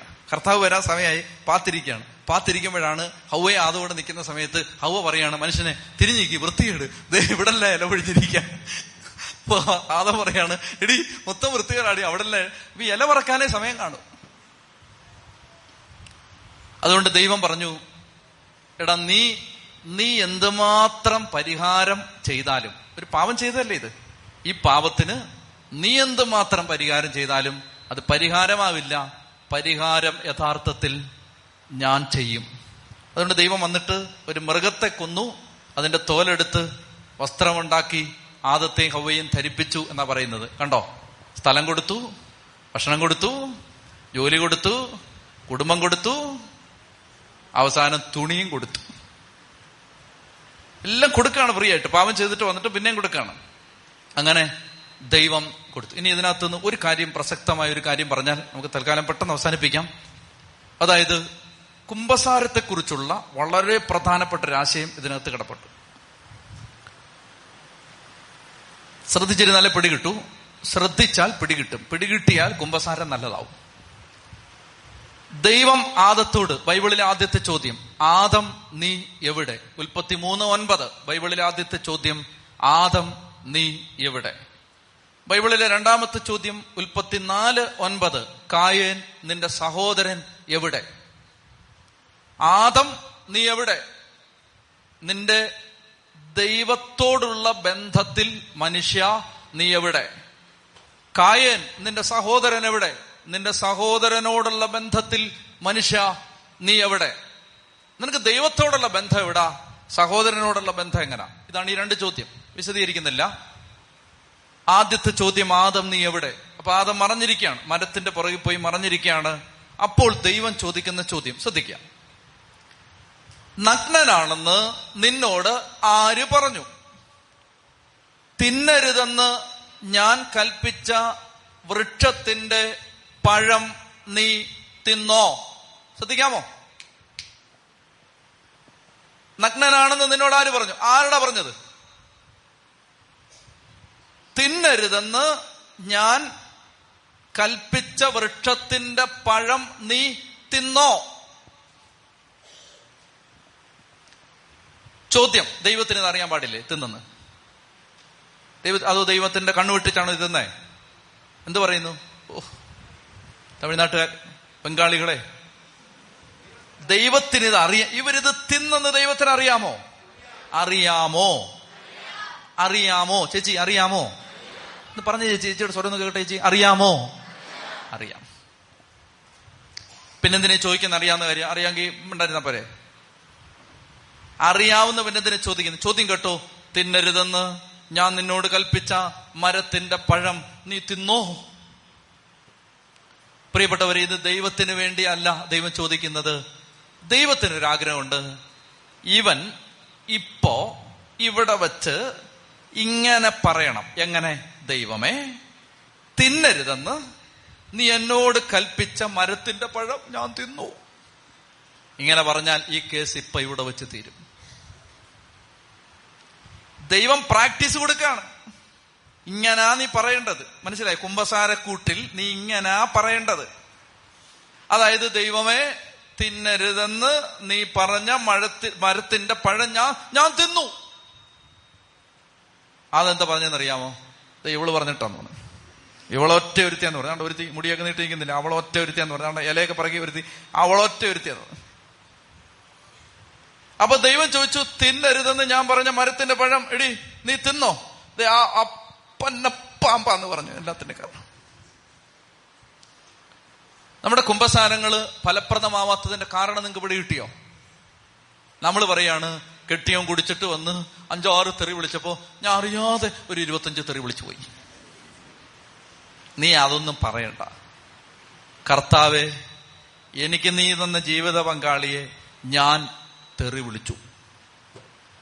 പല കുംഭസാരക്കൂട്ടിലും നമ്മൾ നമ്മളെ ന്യായീകരിച്ചുകൊണ്ടിരിക്കുകയാണ്. സത്യല്ലേ എന്നോട് ഞാൻ ഇത്ര സ്നേഹിച്ച അവൻ എന്നോട് ഇങ്ങനെ ചെയ്തപ്പോ ഞാൻ അറിയാതെ ദേഷ്യപ്പെട്ടുപോയി. ഞാൻ എന്റെ സഹോദരനോട് കർത്താവെ ദേഷ്യപ്പെട്ടുപോയി. ഇത്ര മതി. കൂടുതൽ ന്യായമൊന്നും വേണ്ട. എന്നെ കുടിച്ചിട്ട് വന്ന് ഇടിച്ചോണ്ടിരുന്നപ്പോ ഞാൻ പോടാ എന്ന് പറഞ്ഞു. ഞാൻ അങ്ങനെ പറഞ്ഞു. എന്നെ ഇടിച്ചുകൊണ്ടിരുന്നപ്പോ അറിയാതെ അങ്ങനെ ഒന്നും പറയണ്ട. ഞാൻ എന്റെ ജീവിത പങ്കാളിയെ തെറി വിളിച്ചു. എനിക്ക് ദേഷ്യം വന്നപ്പോ എന്നെ ഭർത്താവ് ശരിക്കും ഉപദ്രവിച്ചപ്പോ ഞാൻ ആ കൊച്ചു വന്നപ്പോ കൊച്ചിന് തലക്കിട്ട് റെഡി കൊടുത്തു. കൂടുതലൊന്നും പറയണ്ട ഞാൻ എന്റെ കുഞ്ഞിനെ ഉപദ്രവിച്ചു. നിങ്ങൾക്ക് മനസ്സിലാവുന്നുണ്ടോ? അതായത് കുംഭസാരക്കൂട്ടിൽ നമ്മുടെ പാപത്തെ നമ്മൾ ന്യായീകരിക്കരുത്. ഇന്ന് പല കുംഭസാരക്കൂട്ടിലും നമ്മൾ നമ്മളെ ന്യായീകരിച്ചുകൊണ്ടിരിക്കുകയാണ് നമ്മൾ പറയുകയാണ് ഞാൻ അങ്ങനെ ആ സാഹചര്യത്തിൽ എന്നെ അങ്ങനെ കാണിച്ചപ്പോ ഞാൻ അറിയാതെ വീണുപോയി. ആ പടം കണ്ടപ്പോ ഞാൻ തെറ്റ് ചെയ്തു പോയി ആ പോസ്റ്റർ കണ്ടപ്പോ എന്റെ വീടിന്റെ വാതിക്ക് അത് ഒട്ടിച്ചു വെച്ചോണ്ട് അങ്ങനെ നീ പറയണ്ട. ഞാനത് നോക്കി ഞാൻ വീണുപോയി. ഞാനത് പറഞ്ഞു ഞാൻ വീണുപോയി. ഞാനത് പറഞ്ഞു എനിക്കിത് പറ്റി. പ്രിയപ്പെട്ട സഹോദരങ്ങളെ തിന്നരുതെന്ന് ഞാൻ കൽപ്പിച്ച വൃക്ഷത്തിന്റെ പഴം നീ തിന്നോ. ഉടനെ ആദം പറയുകയാണ് നിങ്ങൾ ശ്രദ്ധിച്ചേ? ഒരൊറ്റ യൂണിറ്റ് അസ്ഥിയിൽ നിന്നുള്ള അസ്ഥി. ഇവ നേരത്തെ പറഞ്ഞ ഡയലോഗ് ഇത് ഹവ എന്റെ അസ്ഥിയിൽ നിന്നുള്ള അസ്ഥി മാംസത്തിൽ നിന്നുള്ള മാംസം. I love you I too love you I three love you എന്നൊക്കെ പറഞ്ഞുകൊണ്ടിരുന്ന ടീമുകളാണിത്. അപ്പൊ കരളെ ചങ്കെ പൊന്നെ തേനെ എന്ന് പറഞ്ഞുകൊണ്ടിരുന്ന ആളുകൾ ഇവൻ പറയാണ് അതുകൊണ്ട് ഇവളൊറ്റ ഒരുത്തിയാന്ന് പറഞ്ഞു. ഇവളൊറ്റ ഒരുത്തി അവൾ പറയാണ് പാമ്പൊറ്റ ഒരുത്തനെന്ന് പറഞ്ഞു. അതായത് മനുഷ്യന്റെ ജീവിതത്തിൽ സംഭവിക്കുന്ന എങ്ങനെയാണ്? പാപം വന്ന് കയറി കഴിയുമ്പോൾ ദൈവകൽപ്പന ലംഘിച്ചു കഴിയുമ്പോൾ നമ്മൾ പരസ്പരം ആരോപണം ഉന്നയിക്കാൻ തുടങ്ങും. ഭിന്നത വരാൻ തുടങ്ങും. ഭിന്നത വന്നത് എങ്ങനെയാണ്? ഒന്നാമത്തേത് ശ്രദ്ധിച്ചു പെട്ടെന്ന് നിർത്താം. ഒന്നാമത്തേത് ആ ഏതൻ തോട്ടത്തിലെ ആദി പാപം എന്ത്? ഉത്തരം പറ. എന്താണ് ആദി പാപം? എന്താണ് ഏതൻ തോട്ടത്തിലെ ആദി പാപം? അനുസരണക്കേട് അല്ല. ഏതൻ തോട്ടത്തിലെ ആദി പാപം? അവിശ്വാസം. ദൈവം പറഞ്ഞു തിന്നാ നീ മരിക്കും. സാത്താൻ പറഞ്ഞു തിന്നാ നീ മരിക്കില്ല. ദൈവം പറഞ്ഞത് അവിശ്വസിച്ചു സാത്താൻ പറഞ്ഞത് വിശ്വസിച്ചു. ഇതാണ് അതിന്റെ ഫലമായിട്ടാണ് അനുസരണക്കേട് കാണിച്ചത്. അപ്പോൾ അവിശ്വാസം സാത്താൻ കയറുന്ന ഒന്നാമത്തെ വഴി അവിശ്വാസം അതിന്റെ മറുവഴി വിശ്വസിക്കണം. ദൈവം പറഞ്ഞതെല്ലാം സത്യമാണെന്ന് വിശ്വസിക്കണം. ഒന്ന്. രണ്ടാമത്തേത് അവിശ്വാസത്തിന്റെ ഫലമായി അനുസരണക്കേട് വന്നപ്പോ ദൈവം പറഞ്ഞു സാരമില്ല തെറ്റ് പറ്റിയത് ഇരിക്കട്ടെ തെറ്റ് പറ്റിയത് ഇരിക്കട്ടെ നീ വിഷമിക്കണ്ട. മോനെ നീ ഒരു കാര്യം ചെയ്യ്. നീ ഞാൻ തിന്നരുതെന്ന് പറഞ്ഞ മരത്തിന്റെ പഴം നീ തിന്നോ? അപ്പൊ പറയണത് ദേവളാന്ന് പറഞ്ഞു. അവനാന്ന് പറഞ്ഞു പാമ്പാന്ന് പറഞ്ഞു. അന്നും പറയണ്ട തെറ്റ് പറ്റിയിട്ടുണ്ടെങ്കിൽ സത്യസന്ധമായിട്ട് കർത്താവ് ഞാൻ ഇങ്ങനെ ഈ തെറ്റ് ഈ ഗ്രാവിറ്റിയിൽ ഇത്ര തവണ ഇത് ഞാൻ ചെയ്തിട്ടുണ്ട്. തെറ്റിനെ ന്യായീകരിച്ചിരിക്കും തോറും ഭിന്നത വളർന്നുകൊണ്ടിരിക്കും. പ്രിയപ്പെട്ടവരെ അങ്ങനെ ദൈവം സർപ്പത്തോട് പറയുകയാണ്. അപ്പോ ആരൊക്കെ തെറ്റ് ചെയ്തേ? സർപ്പം ഹൗവ ആദം. അങ്ങനെയാണ് തെറ്റിന്റെ പരമ്പര. സർപ്പം വന്നു ഹൗവായോട് പറഞ്ഞു ഹൗവ ആദത്തോട് പറഞ്ഞു. എല്ലാവരും തെറ്റ് ചെയ്തു. അപ്പൊ ഈ ഓർഡർ അനുസരിച്ചാണ് ദൈവം ശിക്ഷിക്കുന്നത്. ഈ ഓർഡർ അനുസരിച്ചാണ് ദൈവം ശിക്ഷിക്കുന്നത്. അതായത് നീ കല്യാണം നടത്തി. നീ കല്യാണം നടത്തിയപ്പോ നീ കല്യാണത്തിന്റെ തലേന്ന് കുപ്പി വെട്ടിച്ചു അപ്പോ കുപ്പി നീ കൂട്ടുകാരന് വിളമ്പി. കുപ്പി പൊട്ടിച്ചൊഴിച്ചു കൊടുത്ത് വിളമ്പി. വിളമ്പിയിട്ട് ആ മദ്യം കുടിച്ചിട്ട് കൂട്ടുകാരൻ വീട്ടിൽ ചെന്നിട്ട് അവന്റെ ഇളയ മകളെ റേപ്പ് ചെയ്തു. ഞാൻ എക്സാജറേഷൻ അല്ല. സംഭവം നടന്ന കാര്യം പറയാം എന്റെ കൂട്ടുകാരൻ വീട്ടിൽ ചെന്നിട്ട് അവന്റെ ഇളയ കൊച്ചിനെ റേപ്പ് ചെയ്തു. റേപ്പ് ചെയ്തു. അവനെ സ്വന്തം മകളെ മാനം ഭംഗപ്പെടുത്തി. ആര്? കൂട്ടുകാരൻ. ആ കൂട്ടുകാരന് നീ നിന്റെ കല്യാണത്തിന്റെ തലേന്ന് മദ്യം ഒഴിച്ചു കൊടുത്ത് ആ മദ്യം മദ്യവും കുടിച്ചിട്ട് ടൗൺ പോയി അവന്റെ മകളെ മാനഭംഗപ്പെടുത്തി കേട്ടോ?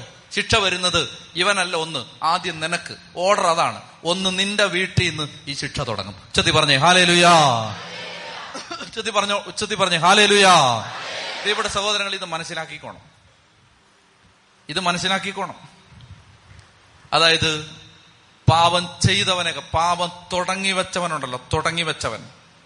കൂട്ടുകാരനെ വിളിച്ചിട്ട് നല്ല നല്ലൊരു വീഡിയോ കിട്ടിയടാ. എന്നാ വാട്സാപ്പിൽ അയച്ചു തന്നു. അവൻ അത് കണ്ടു. കണ്ടിട്ട് അവൻ അന്യന്റെ ഭാര്യയുമായിട്ട് പാപം ചെയ്തു. ശിക്ഷ ഇവിടുന്ന് തുടങ്ങും. അയച്ചു കൊടുത്തവനീന്ന് തുടങ്ങും. നീ എക്സ്പോസിംഗ് ആയിട്ടുള്ള വേഷം ഇട്ട് നടന്നു. നിനക്ക് മാനമര്യാദയായിട്ട് ഡ്രസ്സ് ഇട്ട് നടക്കേണ്ടതിന് പകരം നീ വളരെ എക്സ്പോസിംഗ് ആയിട്ട് വേഷം ഇട്ട് നടന്നു.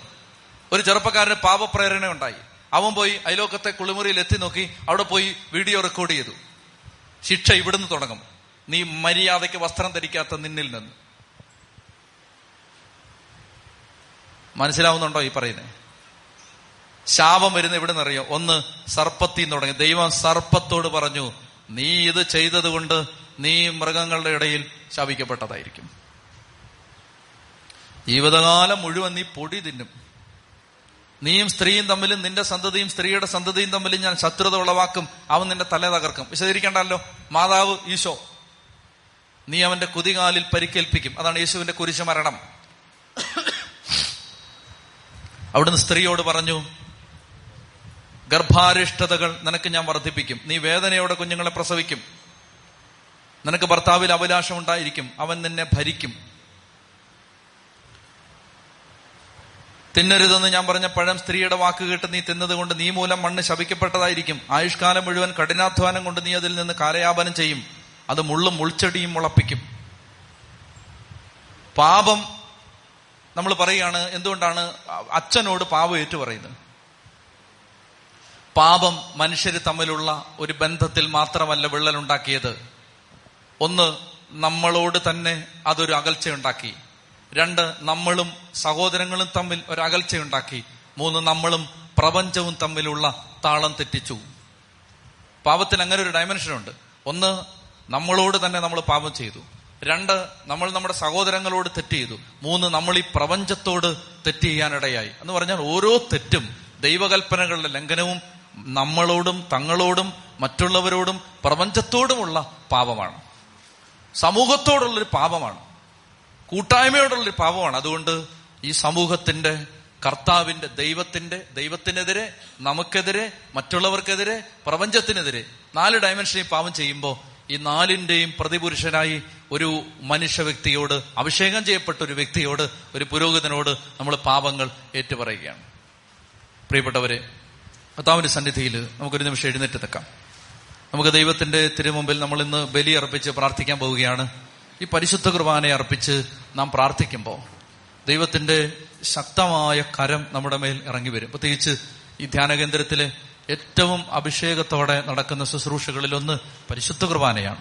ഈ കുർബാന അർപ്പണത്തിലൂടെ ഈശോമിശിക അതിശക്തമായ കൃപ നമ്മളിലേക്ക് അയക്കാൻ പോവുകയാണ്.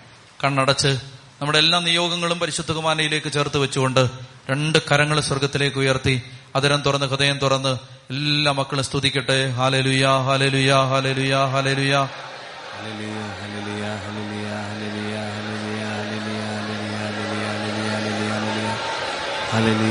ഒരു പത്തിരുപത് പേര് നമ്മുടെ സ്വരം കേൾക്കട്ടെ ഉച്ചത്തീശോയേ യേശുവേ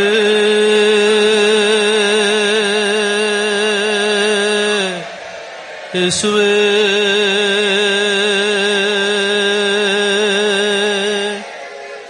യേശുവേ. എല്ലാ ജീവിതത്തിന്റെ നിയോഗങ്ങളും ഭാരങ്ങളും കർത്താവിന്റെ കരങ്ങളിലേക്ക് നമുക്ക് കൊടുക്കാം.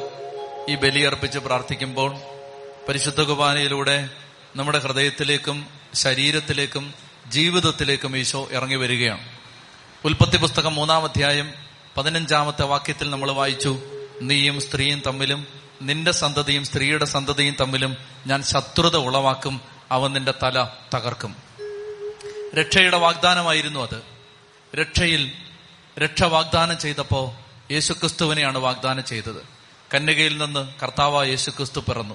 സാത്താന്റെ തല അവൻ തകർത്തു. പ്രിയപ്പെട്ടവര് യേശുക്രിസ്തുവിലൂടെ വന്ന രക്ഷ ഇന്ന് ഇവിടെ നമ്മൾ സ്വീകരിക്കുന്നത് വിശുദ്ധ കുർബാനയിലാണ്. ഒരു നിമിഷം നിങ്ങൾ ഇരിക്കുക. പെസക ആഘോഷം നടക്കുന്ന സമയത്ത് കുടുംബനാഥനോട് ലേവരുടെ പുസ്തകത്തിൽ നമ്മൾ വായിക്കുന്നുണ്ട് പതിനേഴാം അധ്യായത്തിൽ. കുടുംബനാഥൻ പെസക ഭക്ഷണം ഒരുക്കി വെച്ച് കഴിയുമ്പോൾ വീട്ടിലെ മൂത്ത കുട്ടി കുടുംബനാഥനോട് ചോദിക്കും അപ്പാ നമ്മൾ എന്തിനാണ് ഈ പെസക ഭക്ഷിക്കുന്നത്? വിശുദ്ധ കുർബാനയുടെ ഒരു മർമ്മം ഞാൻ പറഞ്ഞുതരാം.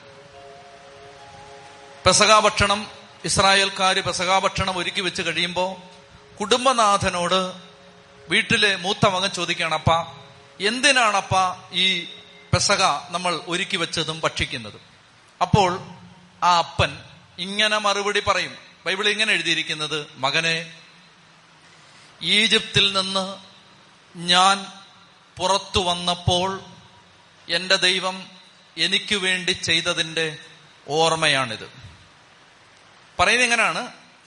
ഈജിപ്തിൽ നിന്ന് ഞാൻ പുറത്തു വന്നപ്പോൾ.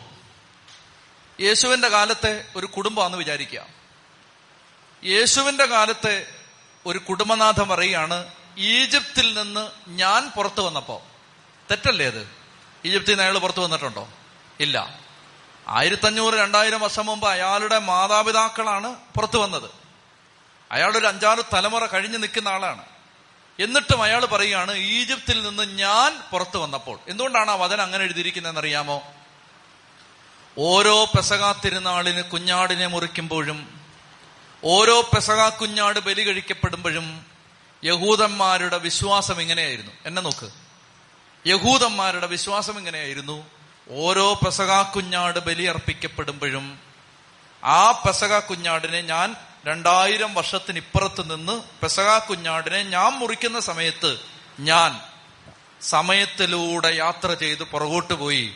ആദ്യത്തെ പെസക തിരുനാളിൽ ആദ്യത്തെ പെസക കുഞ്ഞാടിനെ അറുത്ത് അതിന്റെ രക്തം തളിച്ച ആ ദിവസത്തിൽ എത്തിച്ചേരുകയാണ്. ഇതായിരുന്നു അവരുടെ വിശ്വാസം. അതായത് രണ്ടായിരം വർഷം കഴിഞ്ഞ് ഒരു പെസക കുഞ്ഞാടിനെ ഒരു യഹൂദ കുടുംബത്തിൽ അറക്കുന്ന സമയത്ത് ഇയാൾ കാലഘട്ടത്തിലൂടെ യാത്ര ചെയ്ത് സ്ഥലകാലങ്ങളെ ഭേദിച്ച് ആദ്യത്തെ പെസക ഭക്ഷണം ഭക്ഷിച്ച ആ ദിവസത്തിലേക്ക് എത്തിച്ചേരുമായിരുന്നു. ആത്മീയമായി. ഇതായിരുന്നു അവരുടെ വിശ്വാസം. ഇതാണ് വിശുദ്ധ കുർബാനയുടെ മർമ്മം. ഇന്നിവിടെ ഈ ബലിപീഠത്തിൽ വിശുദ്ധ കുർബാന അർപ്പിക്കപ്പെടുന്ന സമയത്ത് ഈ ആലയത്തിലായിരിക്കുന്ന എല്ലാ മക്കളും രണ്ടായിരം വർഷം സമയത്തിൽ പുറകോട്ട് പോയി കാൽവരി കുരിശിന്റെ താഴെ പരിശുദ്ധ അമ്മ നിന്നതുപോലെ നിന്ന് ഇപ്പോൾ ബലിയർപ്പിക്കുകയാണ് ഇതാണ് വിശുദ്ധ കുർബാനയുടെ മർമ്മം. ഇന്ന് ഈ വിശുദ്ധ കുർബാന നമ്മൾ അർപ്പിക്കുന്ന സമയത്ത് നമ്മൾ ഇന്ന് ഈ മൗണ്ട് കാർമൽ ധ്യാന കേന്ദ്രത്തിൽ ബലിയർപ്പിക്കുമ്പോൾ നമ്മൾ രണ്ടായിരം വർഷം പുറകോട്ട് പോയി. കർത്താവായ യേശു ക്രിസ്തു കുരിശിൽ ബലി അർപ്പിച്ചതിന്റെ ആ ബലിയർപ്പണത്തിൽ പങ്കുചേരുകയാണ്. അങ്ങനെ നിങ്ങൾ ഇതിനെ കാണണം.